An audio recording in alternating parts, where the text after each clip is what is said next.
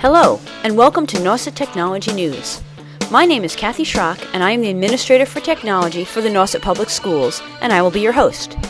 Nauset Technology News will highlight some of the exciting ways we are using technology here at Nauset to support teaching and learning. I hope you enjoy the show. Welcome to Nauset Technology News. My name is Kathy Schrock, and I will be your host for this program this first week of October, two thousand five. My guests today are Mary Ellen Sears and Berge Hagopian. Mary Ellen is the band director and instrumental music teacher at Nauset Middle School, and Berge conducts both the middle and high school orchestras, as well as teaching strings to the middle school students. Welcome, Mary Ellen and Berge, and thank you for meeting with me today. Our topic of discussion is the use of technology to support the music program here at Nauset. How has the use of technology enhanced the student experience and allowed for further assessment of the students? Mary Ellen, what would you care to share with us about this topic?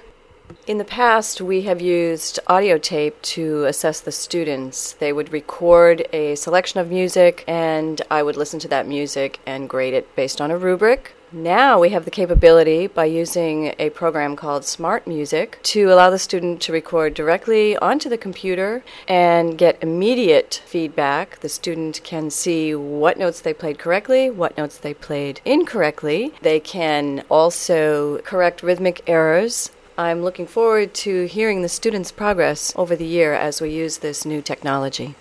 Thanks, Mary Ellen. How about you, Berge?